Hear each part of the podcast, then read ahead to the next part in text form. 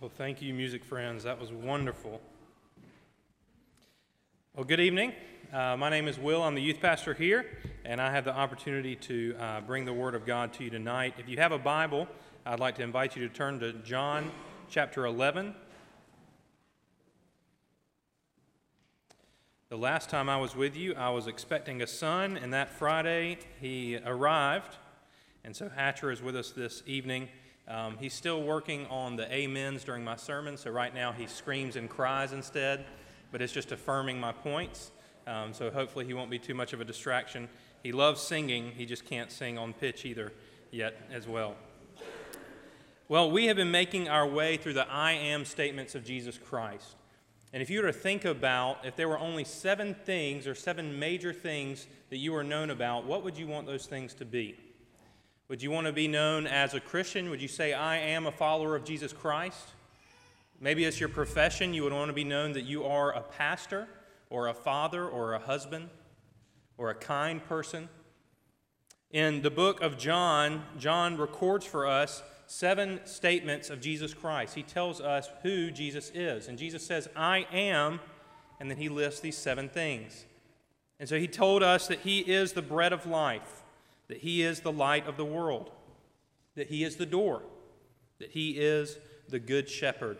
And what we see tonight is that He is the resurrection and the life. As we look at these statements, we can see that there's a, theme running through John, and that is this emphasis on life. Tonight we will see the resurrection and the life, but this word life is used over 30 times in the Gospel of John. We've seen Jesus say, I'm the bread of life in John chapter 6, verse 35. We've seen in John 8, verse 12, he says, I am the light of the world. Whoever follows me will not walk in darkness, but will have the light of life.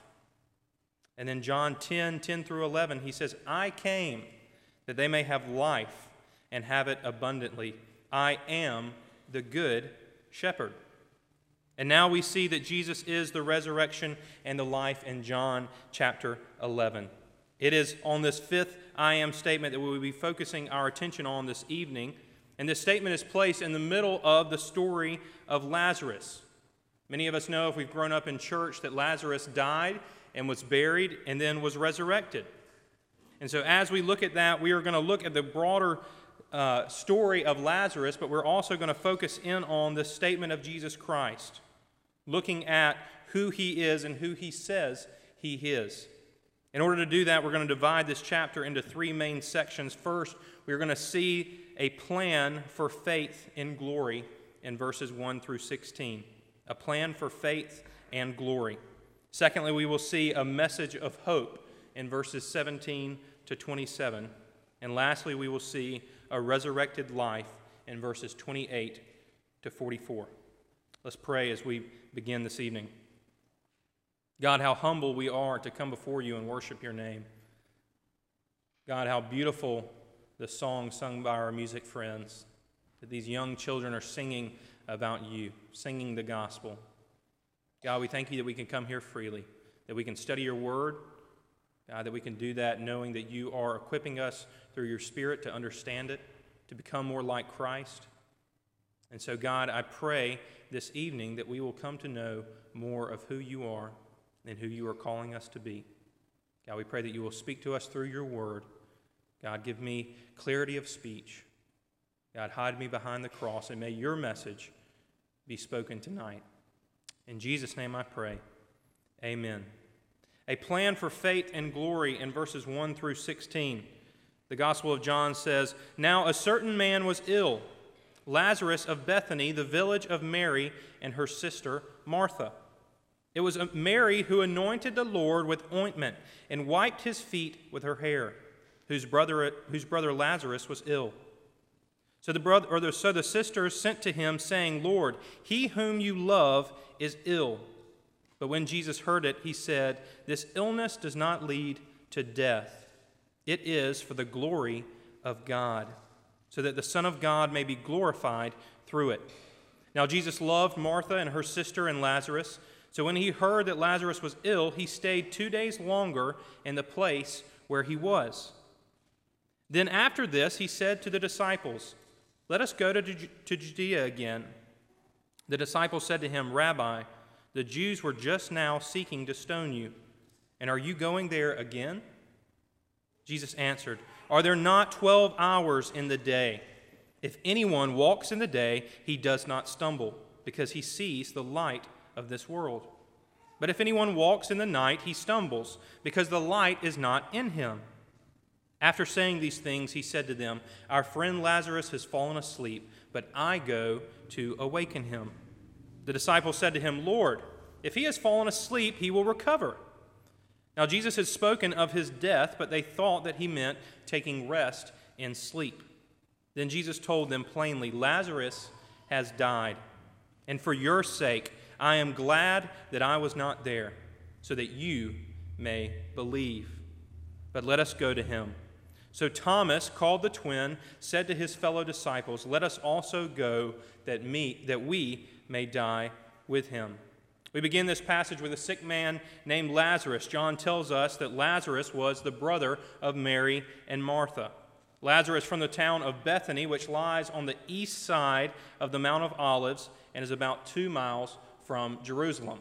I'm not very good with geography, so if you want to know more about the town of Bethany. You'll have to ask Dr. Cliff because he's probably been there, but it's two miles from the east side of the Mount of Olives. And so Lazarus is quite ill, so Mary and Martha send a messenger to Jesus in hopes that Jesus will heal him, understanding that Jesus has the capability with a word to save Lazarus. And then in verse 3 and 5, it tells us that Jesus loved both Mary and Martha and Lazarus. But what does Jesus do when he hears that Lazarus is sick? Look back at verse 6, 6, through 7. He says, So when he heard that Lazarus was ill, he stayed two days longer in the place where he was. Then after this, he said to his disciples, Let us go to Judea again. You would expect that if Jesus really loved Lazarus, if he really loved Mary and Martha, that he would immediately go and heal him. Or he would at least say the words, Your brother is healed. But instead, he stays for another two days where he was. Now, I don't know about you, but when I read this, it seemed awkward. I thought, what if this was our policy at First Baptist? When anyone is ill and on their deathbed, instead of visiting them at the hospital, we'll just wait two days and then we'll go see them. Most of us would want someone to arrive immediately to take care of them. But Jesus has a purpose, and that purpose is in verse 4. It says, But when Jesus heard it, he said, This illness does not lead to death. It is for the glory of God, so that the Son of God may be glorified through it. We see that Lazarus' illness has a purpose, and that purpose is to glorify God. What we come to find out through these passages is that God often uses our pain and suffering in our own lives for His own purposes. That He has a plan even when we are sick or in pain or suffering. And apparently, it was more loving for Lazarus to experience death and his sisters to be put through grief in order for God's glory to be magnified. God's word and his promises should be believed even in the midst of discouraging circumstances. We see that even in the midst of death, of sickness, that God is in control, that God is seeking to be glorified. And so, even in our suffering, it often produces glory to God. We must never measure God's love for us by how much health or wealth or comfort He has given us. Instead, we measure God's love by how much of Himself He gives us. And how much did He give? He loves us so much that He gave His one and only Son in order that we may have life and have it abundantly. One commentator puts it this way He says, God's love for His own is not a pampering love, it is a perfecting love. We must never think that love and suffering are incompatible. Certainly, they unite in Jesus Christ. It is not important that we Christians are comfortable, but it is important that we glorify God in all that we do. It is not important that we Christians are comfortable, but it is important that we glorify God in all that we do. As humans, our instincts would be to look at this passage and say, Jesus, why would you not heal Lazarus right away? Why would you not comfort him? Why would you not make him better? But as we see, God had bigger plans. Our frail human eyes do not see the hope in this situation. But we are reminded that Jesus is the master of every difficult situation we come in contact with. As the psalmist records the words of God in Psalm 50, 16, it says, Call upon me in the day of trouble, I will deliver you, and you shall glorify me.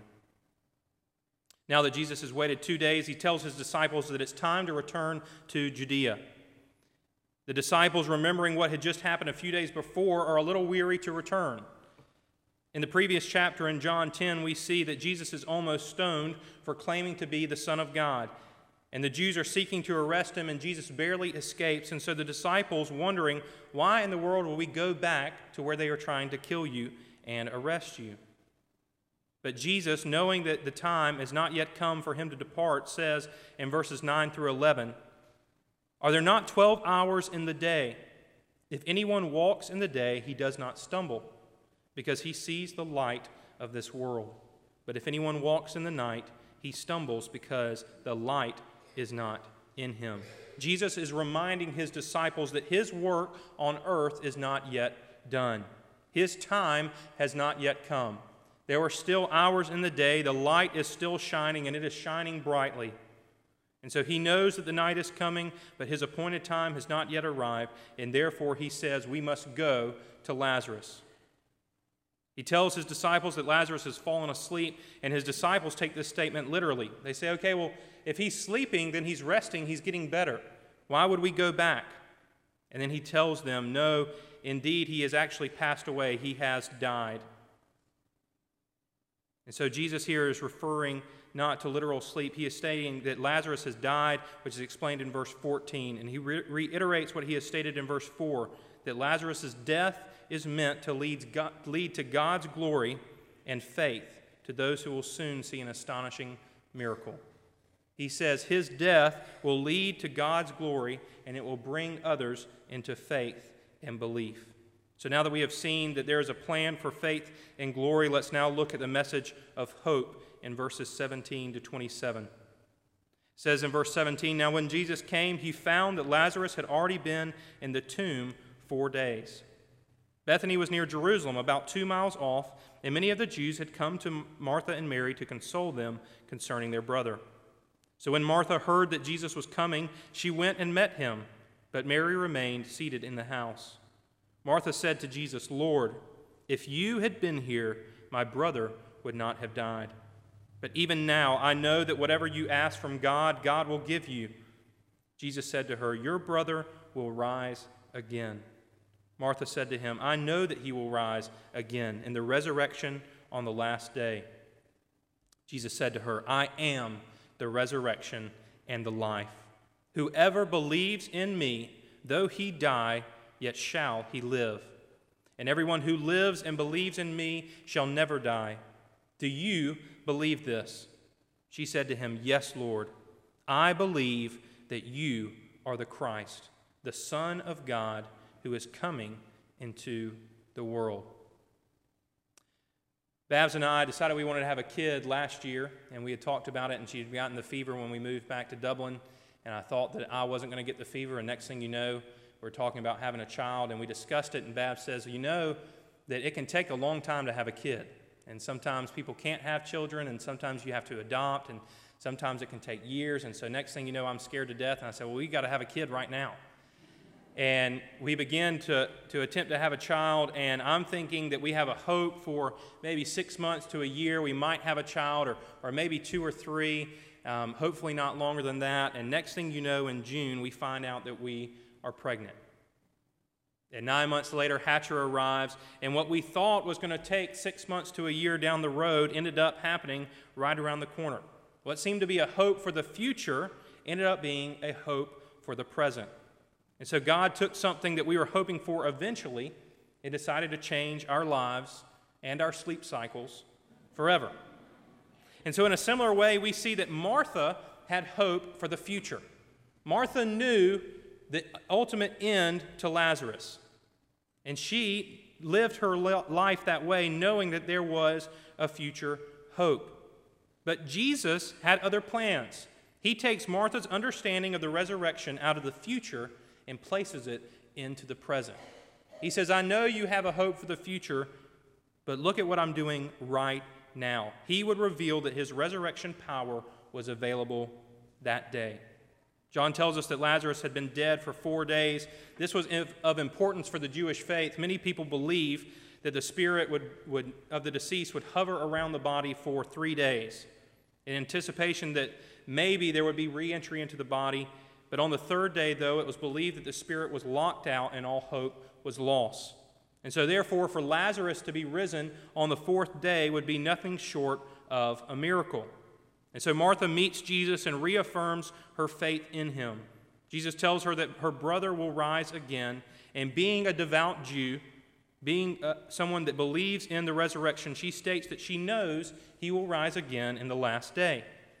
But Jesus has a bigger plan, he has a better hope, and he responds with another I am statement I am the resurrection and the life. Whoever believes in me, though he die, yet shall he live. And everyone who lives and believes in me shall never die. Do you believe this? Jesus moved the resurrection from being a statement of faith and a future event into a person. His resurrection power is available today through him.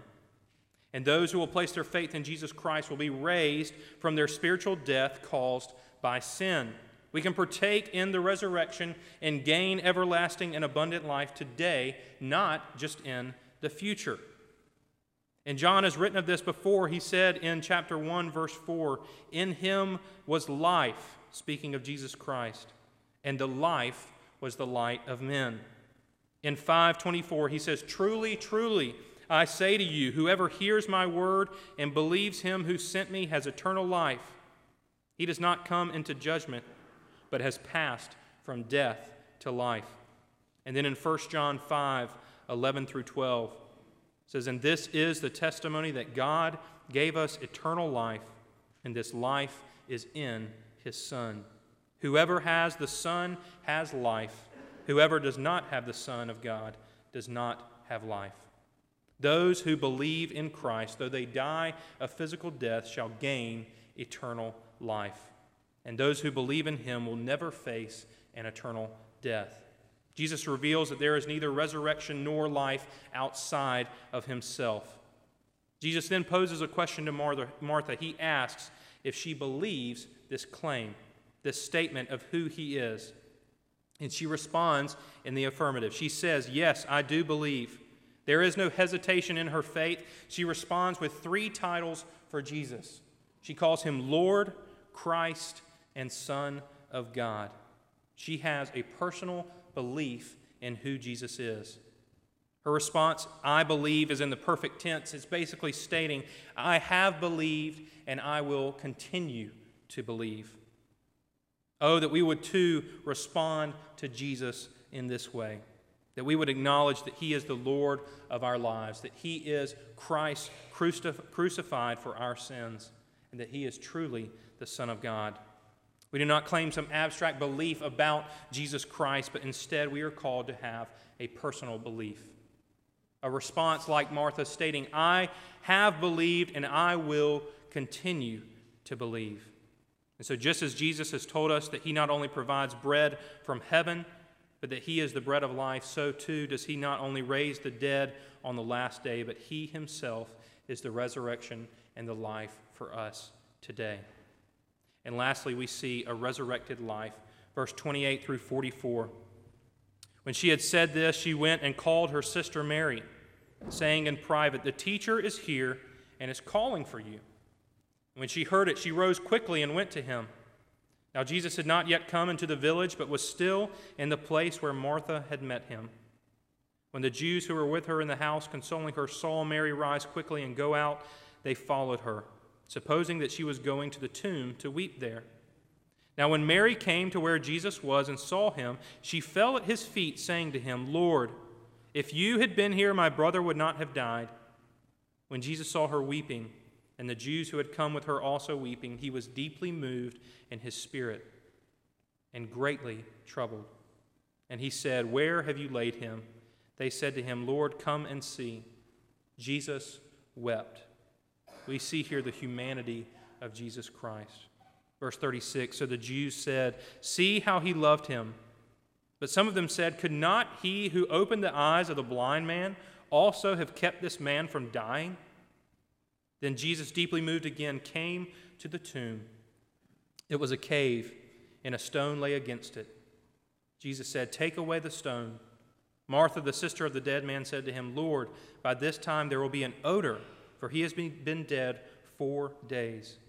Jesus said to her, Did I not tell you that if you believed, you would see the glory of God? Once again, we are reminded here of God's plan and Christ's plan for glory. Verse 41 So they took away the stone, and Jesus lifted up his eyes and said, Father, I thank you that you have heard me. I knew that you always hear me, but I said this on account for the people standing around, that they may believe that you sent me. When he had said these things, he cried out with a loud voice, Lazarus, come out. The man who had died came out, his hands and feet bound with linen strips, and his face wrapped with a cloth. Jesus said to them, Unbind him and let him go. The story concludes here with Jesus calling Lazarus to life. Jesus moves into dead and seeming, seemingly hopeless situations and restores life to Lazarus. His word restored him. And it's that same word that restores us today, that raises sinners from their spiritual death. Lazarus' experience illustrates for us our own story of being dead and then being raised to life. Paul writes in Ephesians chapter 2 verse 1, "And you were dead in the trespasses and sins in which you once walked following the course of this world, following the prince of the power of the air, the spirit that is now at work in the sons of disobedience, among whom we all once lived in the passions of our flesh, carrying out the desires of the body and the mind and were by nature children of wrath like the rest of mankind. But God, being rich in mercy, because of the great love with which He loved us, even when we were dead in our trespasses, made us alive together with Christ. By grace, you have been saved and raised us up with Him and seated us with Him in the heavenly places in Christ Jesus, so that in the coming ages He might show the immeasurable riches of his grace and kindness towards us in Christ Jesus. We too once were dead, decaying in our graves like Lazarus. Before Christ, we seemed like a hopeless cause. But then God's Son raised us from the dead. We were given the power of the resurrection and new life through our faith in Him. We were set free from the entanglements of sin and shame, just as Lazarus was unbound and let go. Christ is calling us by name. His word has resurrection and life giving power. I read once that it was a good thing that Jesus said Lazarus when he called him out, because if not, the entire cemetery would have risen up. It would have been a little awkward and a little scary. But the good thing for us is that he is calling each of us by name. That he is calling your name tonight, seeking to restore you from death to life, from decay to resurrection, from sin to holiness. And so we must ask ourselves will we arise from the grave as Lazarus did? Will we come to know that Jesus is the resurrection and the life? Cliff mentioned this morning, will you take hold of eternal life today? 1 Timothy 6:12 said, "Fight the good fight of the faith, take hold of the eternal life to which you were called and about which you made the good confession in the presence of many witnesses." Our hope of eternal life should affect the way that we live today. We not only hope for the future, but we live in light of that future. When we are raised from spiritual death by Christ, others should be able to tell by our walk, talk, and rejection of our old life. Lazarus was commanded to come out, to come out of death into life, to be unbound from the things of death, and to take hold a new life. And we must do the same. We must continually put on the new, as Paul states in 2 Corinthians. The old has passed away. Behold, the new has come. He is the Lord Christ, the Son of God. Will we respond in the affirmative as well? Will we realize that even in the midst of our suffering, of our pain, of our difficult circumstances, that God is working to glorify His name? Our hope is placed on a resurrected man, but not Lazarus. Lazarus was raised from the dead, but he died again. But Jesus Christ, who died on the cross for our sins, who was buried for three days, then rose to life, conquering death. Cliff mentioned several weeks ago John's, John Owen's book title, and it sums up this message pretty well. We celebrate the death of death in the death of Christ. We stand today celebrating the death of death in the death of Christ. As we conclude tonight, I want to look at 1 Peter 1, verse 3 through 5. It says, Blessed be the God and Father of our Lord Jesus Christ. According to his great mercy, he has caused us to be born again to a living hope through the resurrection of Jesus Christ from the dead, to an inheritance that is imperishable undefiled, and unfading, kept in heaven for you, who by God's power are being guarded through faith for a salvation ready to be revealed in the last time. Jesus is the resurrection and the life. He is where we gain spiritual resurrection and eternal life. If you do not know him tonight, be like Lazarus, answer the call Leave the, the bonds of sin and shame behind and walk in newness of life. And if you have tasted of this eternal life, if you have known Jesus Christ as your Lord, as your Christ, as your Son of God, knowing that that is who He is, then walk and talk and live in a way that reflects what you believe. Let us pray. Father, we come before you this evening knowing that Jesus Christ is the resurrection and the life, knowing that apart from Him we are dead, that we are caught in our sin and our shame, hopeless. But God, because of your great love, you have sent your Son to die on the cross, to be buried and to be risen again, overcoming death, conquering death, in order that we may have spiritual life. God, may we be reminded of that today. May we be reminded of that tomorrow, that you are calling us out of our sin and shame, that you are calling us to walk in newness of life today, that we look forward to eternal life with you, but we live in light of that truth today. That the way that we walk, the way that we talk, the way that we communicate with others, God, that our perspective would be focused on you and not ourselves. God, in hopeless situations, may we remember your great miraculous power that you have the ability to raise those from the dead. And so, God, may we trust in you in difficult situations. May we turn to you knowing that we can trust you. God, we thank you for your Son. We thank you for your love. In Jesus' name we pray. Amen. Jeff comes to close us in a hymn of invitation. It's an opportunity for you, if Jesus is calling your name, to come down and make a decision of faith. Or if you need to be prayed for, you can come as well. Please stand as we sing.